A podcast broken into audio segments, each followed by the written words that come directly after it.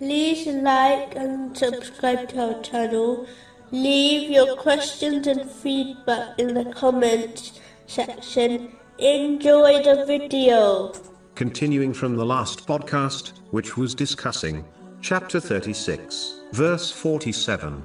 And when it is said to them, Spend from that which Allah has provided for you, In a narration found in Sahih Muslim, number 2336, the Holy Prophet Muhammad, peace and blessings be upon him, advised that every day two angels supplicate to Allah, the Exalted. The first asks Allah, the Exalted, to compensate the one who spends for his sake. The second asks for Allah, the Exalted, to destroy the one who withholds. The aim of this narration is to encourage one to become generous and avoid being stingy. It is important to note that spending for the sake of Allah, the Exalted, does not only include the obligatory charity, but it also includes spending on one's own necessities and the necessities of one's family, as this has been commanded by Islam.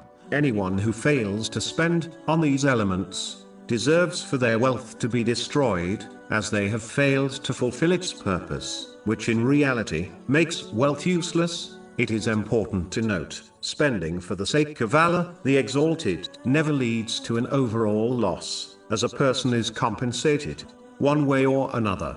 In fact, the Holy Prophet, peace and blessings be upon him, has guaranteed that charity does not decrease one's wealth. In a narration found in Jami R. Tirmizi, number 2029.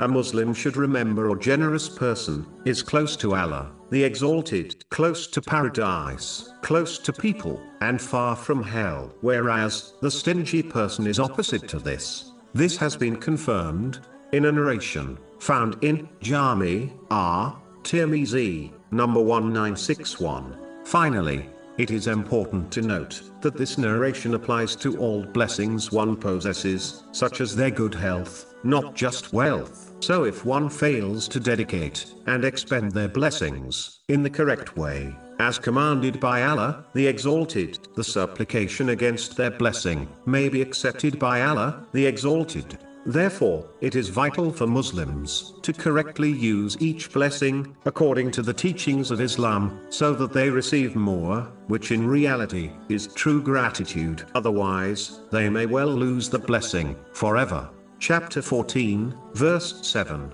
If you are grateful, I will surely increase you in favor